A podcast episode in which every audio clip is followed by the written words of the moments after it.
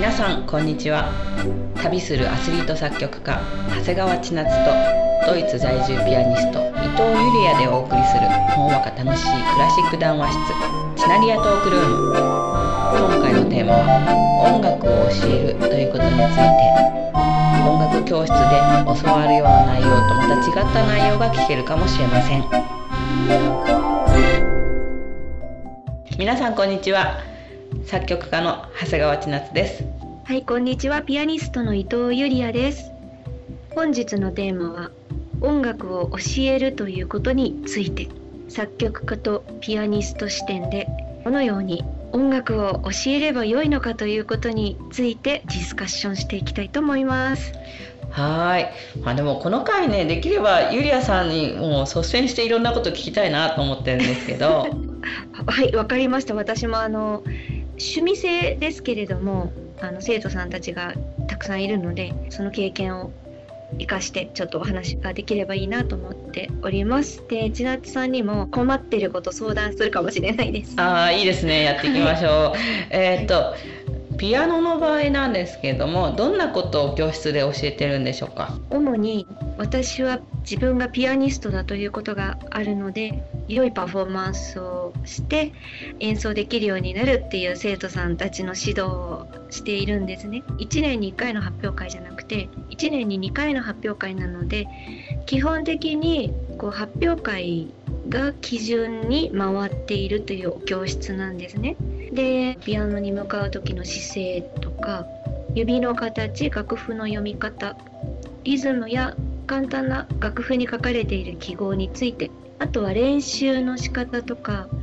その曲をより上手に美しく聴かせる弾き方良い例と悪い例練習した先にある達成感音色打鍵についてなどなどもうトータルで教えていることになると思います。おーまあ、確かに普通は発表会って1年に1回っていうのが多いですよね。そうなんですけどいろいろとちょっと考えた末に時代の流れっていうのももしかしたらあるかもしれないんですけれどもなかなか練習をしないんですね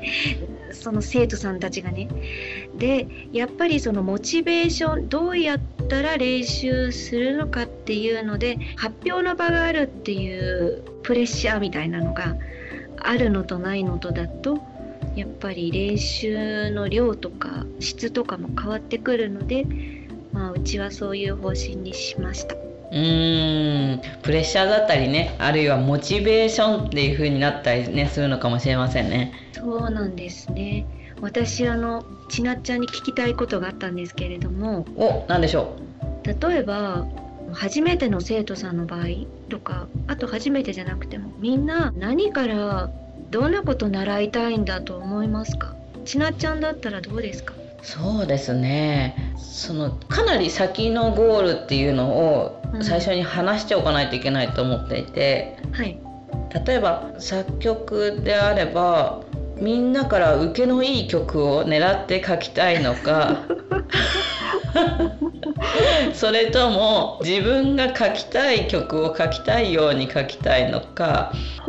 あるいは歴代のベートーベンやショパンみたいなスタイルで自分の形に変えて作曲したいのかとかそういうスタイルによって変わると思うんですよ目的によってっていうか。確かにピアノも発表会に出たくない子っているんですようんだからこれが弾けるようになりたい弾けるようになったらあ達成したよかったってそういう子もいるんですいろいろですよねなんか修行僧みたいな感じね。例えばピアノを習いに来る子たちのモチベーションこれが弾けるようになりたいとかやっぱりそういうのがあるのかもしれない。作曲を習うっていうのは結構作曲をしかも教えるっていうのはなんか難しいですよね。ピアノと違って音符を読むのを教えるとかそういう話じゃないですもんね。そうですね。作曲の本当にでも初歩の初歩の時って大体理論から習うことが多いと思います。じゃあもう結構ある程度音符も読めてリズムもできてっていう人じゃないと作曲のレッスンは受けられないんでしょうかね。あそんなことはないですね。もう全然音符読み方知らなかったらもうそれこそ音符の読み方書き方も理論の基本的なベーシカルなところなので。なるほど。音符読めないし書けないけど作曲したいみたいな感じで。でちょっと楽器は独学でやりましたみたいな人とかも。全然いいと思います全然あり。実のところ作曲って理論をすっ飛ばしてもいいと思ってるんですよ。現代音楽とかだとでも結局その理論とかももうある程度かなり知り尽くして研究し尽くした人たちがその先にあるものを求めて書いてるとかいうのがあるのでまたちょっとそれとは路線が変わってくるんですけどあのピアノってほら結構最初にドレミファソラシドが弾けないといけないってとこあるじゃないですか。だけど作曲は何もドレミファソラシドが頭の中に思い浮かばなくてもいいんですよねなんか鼻歌歌ってこういう曲を思いついたんだけどって言ったらそれを録音してその音符になるようにピアノとかなんかコンピューターとかスマホでもいいですし最近はその音を当てはめていけばいいと思うんです。ほらちなっちゃんぐらいになると楽器なくても五線譜取り出してメモとかってやってますもんね。そうですね。いつだかネパールの山の上とかでも書いてましたからね。標高 2700m の誰もいないところでノートに書いてましたからね。黙々と、うん、そもそも音楽って教えられるんですかっていう話なんですけど。深い。もう最初から深いこのテーマ。ごめんなさい。どうですか千夏さんうん音楽を理解するお手伝いまではできるんじゃないですか？あー素晴らしいと思う。なんか例えば技術はもちろんたくさん伝授するところはありますよね。うん教えられるところはありますね。そうそう。だから音楽性とかはある程度まではそれって結構真似をするところから入ると思うので。あーそれある。うんだから例えばほらジュニアコンクールで一等賞もらえるようにするくらいまで教えることってできるんですよね。おおすごいね。ダメちなっちゃん日本のコンクールのこと思い浮かべちゃう。日本のコンクールはめっちゃレベル高いですよ。ドイツのユーゲンとムゼチールトっていうねジュニアコンクールあるの知ってるかな ?1 位が何人も出るやつ。え？1位何人も出るの？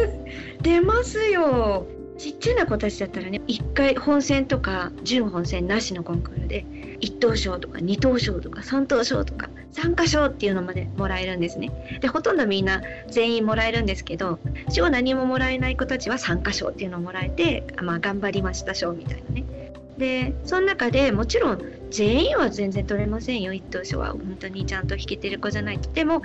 ちゃんと弾けてる子がそこにもいてこっちにもいたら2人一等賞になるんですよ。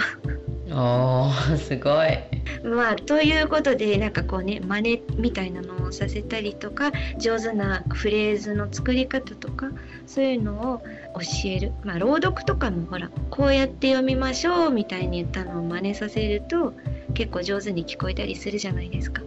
作曲もそうだと思うんですよ。私自身楽譜を耳コピして作るっていう仕事をやってきたんですけど、はい、あらゆるジャンルやってきたんですね。ポップスジャズ演歌。あとは現代のクラシック音楽でごちゃごちゃごちゃごちゃごちゃごちゃごちゃじゃすごいね。修行だねそれこそ。そうなの。でもそれを1,000曲以上やってきて1,000曲じゃ聞かない千何百曲とか耳コピーして楽譜に起こすっていうことをやっていったらね自分でアウトプットできるようになるんですよねそれが。あーなるほどちなっちゃんがほら結構ジャズテイストのものを作れるのってそういうところから来てたんですね。そうなのだからやっぱり作曲も真似っこが基本なのかなっていう感じがします。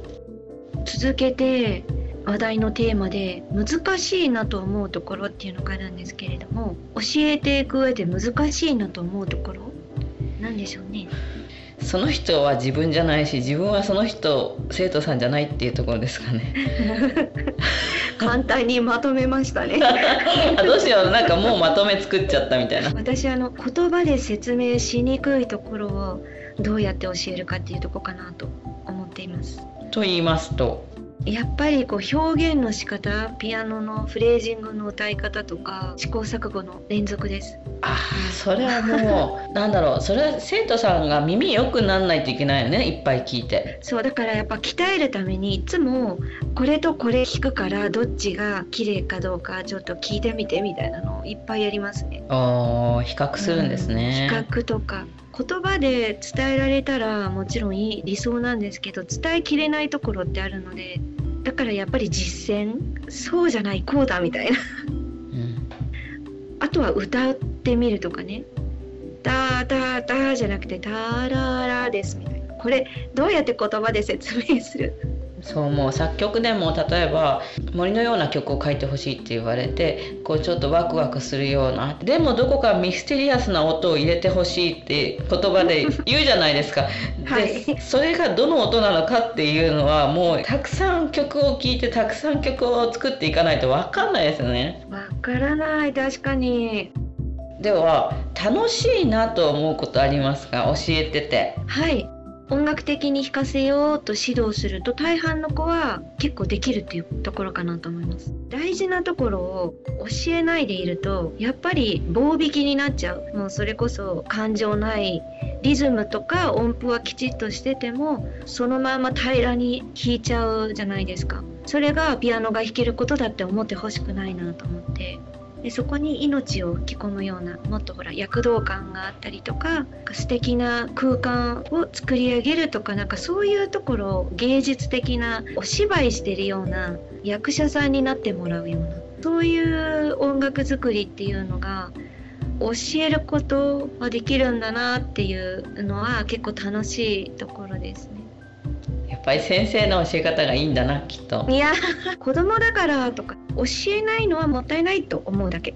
うん思っていたよりもずっとみんなできるなっていう印象なのでそれは楽しいですねあと練習をしない生徒さんに練習をするというそれが大抵失敗するんですよね でもいろんな作戦をしてるうちになんか引っかかってあ成功したって思って猛練習してきてくれる時とか楽しいです。ちょっと釣りっぽいね。なんかこういろんな仕掛けをこうかけてああ釣れない釣れないって言って一気にこう大量みたいな。そうそう。わあやったいきなり猛練習してきたみたいな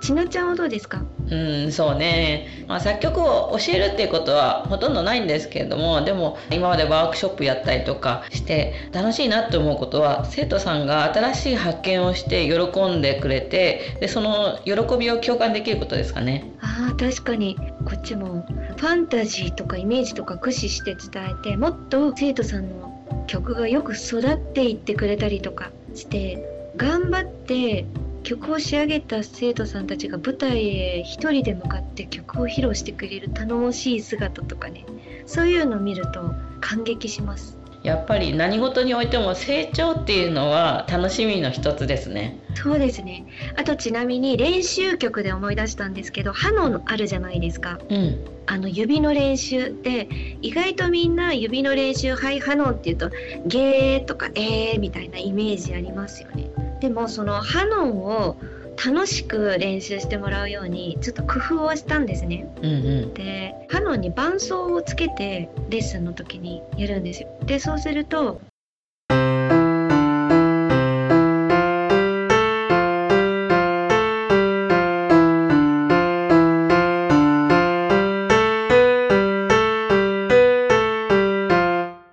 こんなのがもう永遠にずっとわーって続いてるような感じなので機械的に弾くと結構退屈しちゃうことが多いと思うんですよね。うんでもこれにハーモニーをつけてあげると楽しんで弾いてくれるっていうのがあってちょっとご紹介したいなと思います。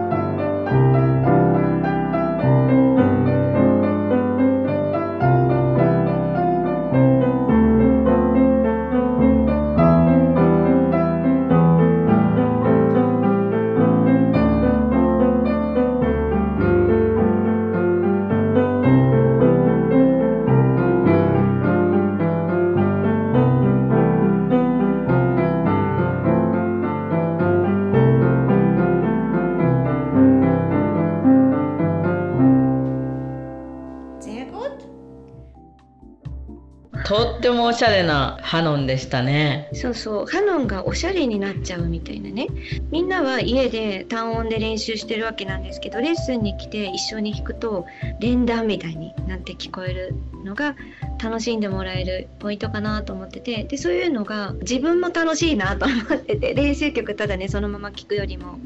これは結構ピアノの先生方にはおすすめな方法です。おーいいですね私もなんか考えてみたいな。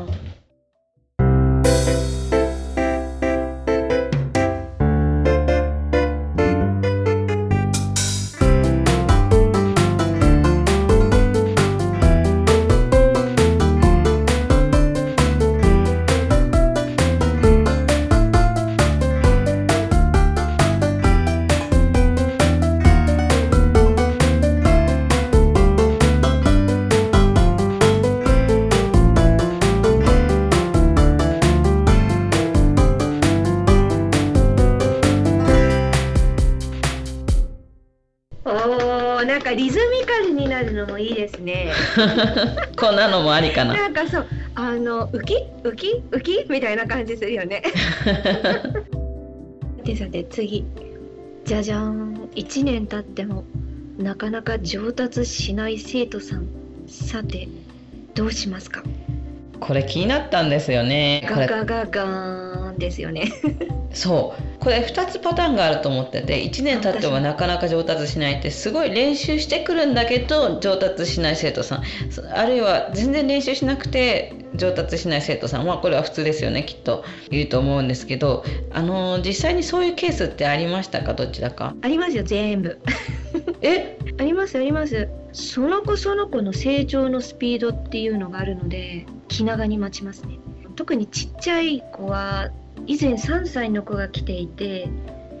そのドイツ語もねあんまりこう理解してくれないみたいな。1年経ってもドレミがわからない子がいましたけど2年経ってもなかなか芽が出ずにでもそれでも楽しくお稽古には来るんですよ。でピアノの鍵盤もいくら教えてももう必ず忘れる。でピアノの色分けから始めてあと歌をたくさん歌ってある時パッと何か開けたように急にいろいろと分かってくれるんですね。点と点がつながる瞬間っていうのがあるんですよ。まあ、3年目くらいで。でそしたら結構もうみるみるうちに成長して小学校にまだ上がる前なんですけどすでに音符が読める子になっていてあ気長に待つって大事だなみたいな。じゃあ1年経っても上達しないもうこの子ダメだわって例えばお母さんがねいくらやっても全然思えないじゃない。もうやめさせようと思うんですけど先生とかって相談あるんじゃないですか？そうなんですけどその子に私はフォーカスしてその子のモチベーションと秘めてるものあるかどうかをチェックしますねまず。本当に伸びない子ってイヤイヤ来てるのでそれはダメですよ。だから伸びないしやめた方がいいんですね。でもいやいや来てないで楽しく来てて伸びない子って何かがパズルの一つのピースが足りないだけかもしれないのでそこを探して埋めてあげるみたいな。それがまた大変なんですけどね。いいですね。こういう先生に教わりたいですね。いやいやいやでもその他普通に教えてて本当に仮に1年経っても成長しない生徒さんがいるとしたらそれって結構その子の細部にまできちんと私の意識が行き届いていないのではってかなり焦りますよね。自問自答しますよね。でその作業って結構大事だなと思ってて生徒さんが関心を失ってしまう前に手立てを打って工夫する必要があるのではないかというサインなのかなと 思います。なるほどね。ちなっちゃんはそういう生徒さんいたらどうします？もうとにかく楽しくやる。で興味なくなったらもう作曲お勉強するのを一回休んでもいいからって声かけると思います。あーまあそうですよね。継続してやることはもちろん大事だし一番それ伸びる方法だと思うんだけどなんかスランプとかあるじゃないですか。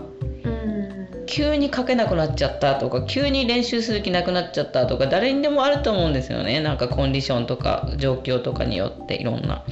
でその中でやっていくパワーとかがあったら、まあ、それはそれで能力だと思うんだけど無理してやるほどのことじゃないと思っていて。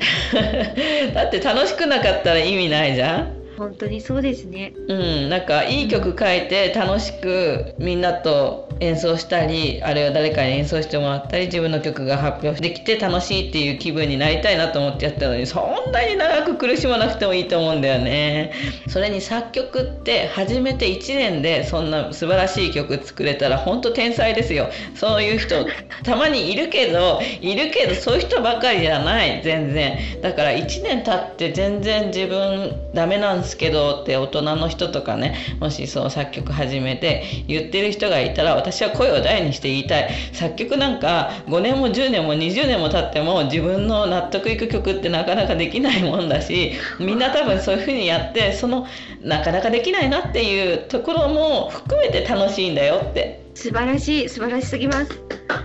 れなんかあの ピアニストにも言えることだと思いますよ、うん。いくらね生まれた時からずっとピアノ弾いてても悩んで練習しますからね。でここで発表会の裏側ってどういう風になってるんでしょうかね。ちょっと知りたいです。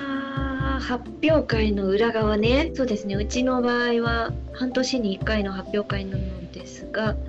曲決めそしてレッスンの日々。企画の方では今回第10回記念文科生発表会というのを予定しておりまして第1部はね小さい子たちの連弾シリーズでヘンゼルとグレーテル朗読と音楽のコラボレーションソロの他にそれを予定していてで第2部少し大きな生徒さんたちにはアンサンブルをさせてバイオリンとのデュオとかチェロとのデュオとかフルートのトリオとかそういうのもプログラミングしました。すごいあの色彩豊かなものを揃えてしまって今結構ヒーヒー言っているところでそれかなり裏側なんですけど。重大な責任を負ってしまったなみたいな。聞きに来るお家の方とかねご家庭の方だったりお友達とかはほら聞きに来てみんながこう平然とこう弾いて演奏してで何事もなくあ楽しい時間が終わったなよかったいい発表会だったなって思って帰るだけだからそんな裏側に先生がそんな真っ青ですよ。ねえ連弾とかも私が伴奏するだけとかだったらまだいいですね。合わせてあげられるから。でも子供たちに自分たちで伴奏させたりとかアンサンブルさせるってものすごい大変なんですよ本当に。拍が1小節ずれちゃった場合にどうやって対処するかとかもういろんなこと指導しなきゃいけないので足りないんです。で結局歩行レッスンなんですいや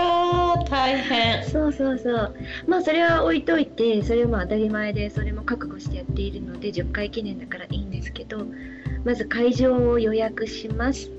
で DM のポスターポストカード作ります。街にポスターっていうのを貼るんですよ。発表会やりますよって。でも今はちょっと自粛とかがあるのでポスターは貼らずに生徒さんのみに、えー、ポストカード作って配ってますね。で生徒さんに配ってやる気を出してもらいますまず。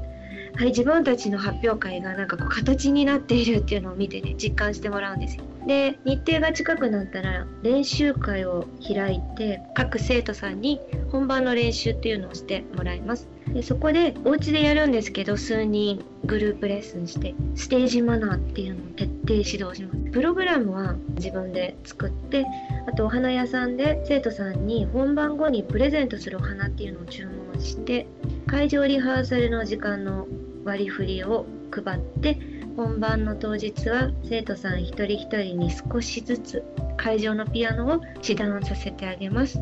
であとは本番始まったら一人一人の成長を楽しみながら聴きます。その本番が始まるまでの過程長いですね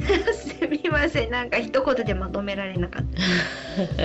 それを年に2回もやってると思うと先生は本当に大変なんだなっていう感じがします。ね昔は生徒さんの本番の時結構緊張していたんですけれども最近はむしろこう、まあ、もう自分はできる限りの指導をしてきたからもう信頼の一言でドーンと構えて聞くことができるようになりました。うんちょっと貫禄ついちゃったかも、うん、あの生徒さんが舞台でミスをしようがしなかろうがね。いや発表会って大変なんだな主催側は。皆さんあの先生たち発表会企画なさっている方々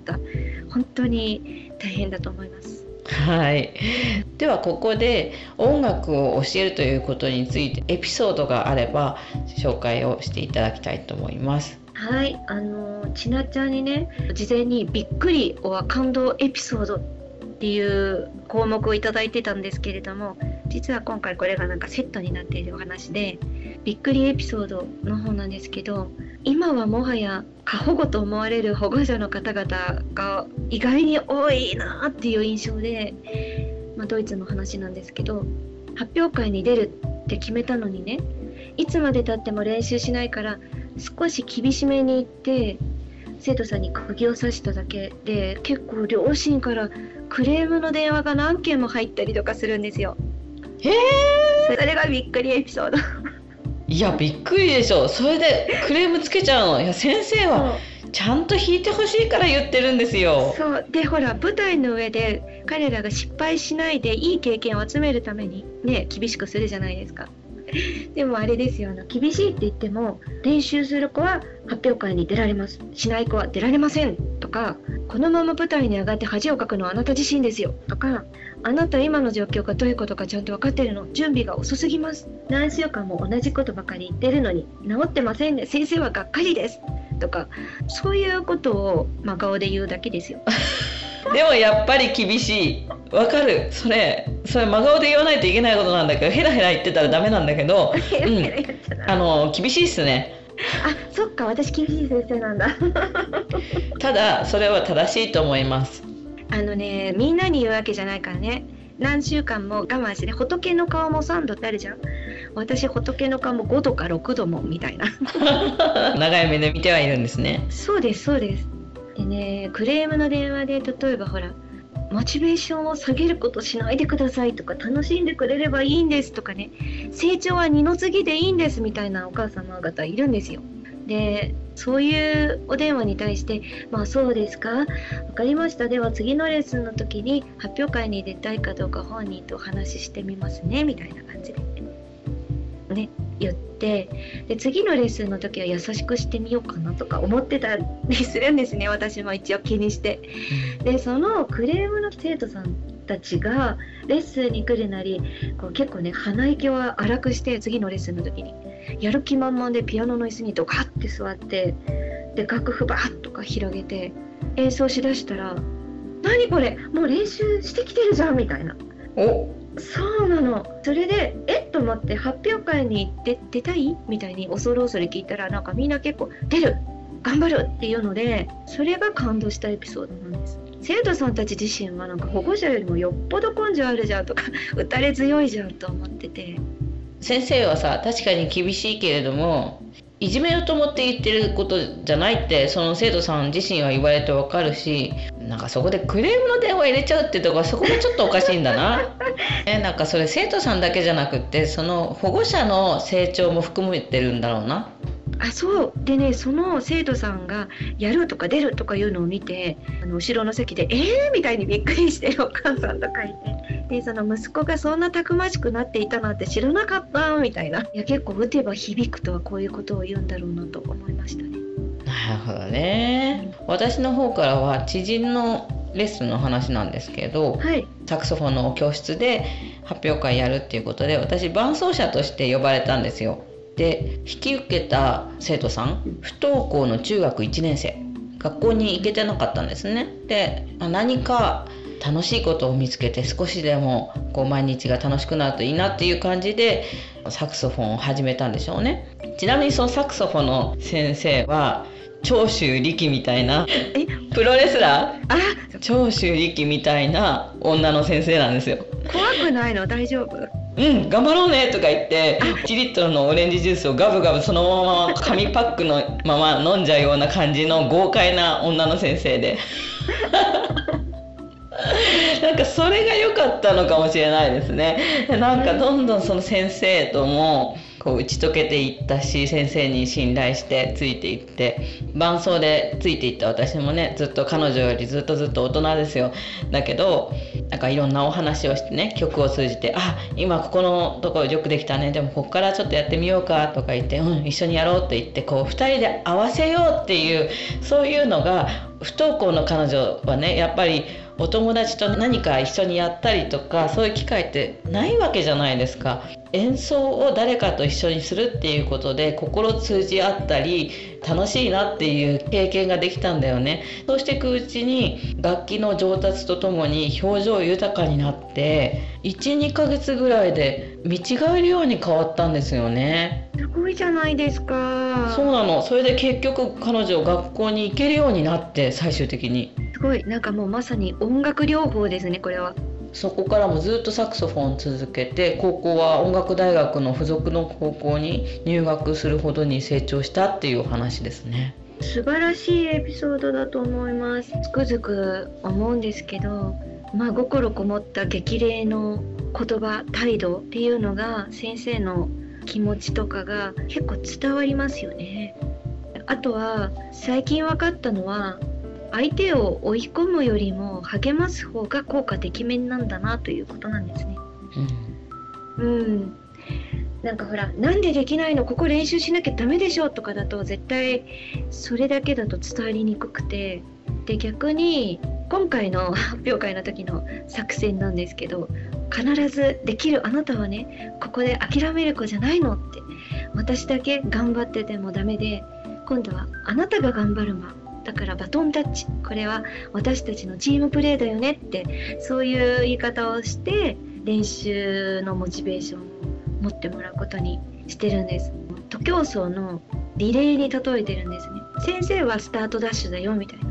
でゴールを決めるのは生徒さん。で2人の目標が本番で上手に弾けることだとしたら走るっていうのは練習っていうことだからそれをしなければゴールにはたどり着けないよね。ってだから練習して上手になるのはアンカーで走りきってゴールを決めることですって言ってバトンタッチをするっていう。それで次の週にうまく練習してきてくれると「ハイタッチ」とか言って「頑張ったねチームプレー」とか言ってやってチームみたいなので今回は作戦。練ってやってます。おおその作戦はすごくうまくいきそうな感じがしますね。ありがとうございます。毎年変わります。毎年変わる ではここで音楽のコーナーに入りたいと思います。そう今日の音楽の選曲なんですけれども教えるということについてのテーマだったので普段は生徒さんたちがみんな声を揃えて弾きたい弾きたいという曲を選曲してみました。ベートーベンのエリーゼのためにです。楽しみ。聞いてみましょう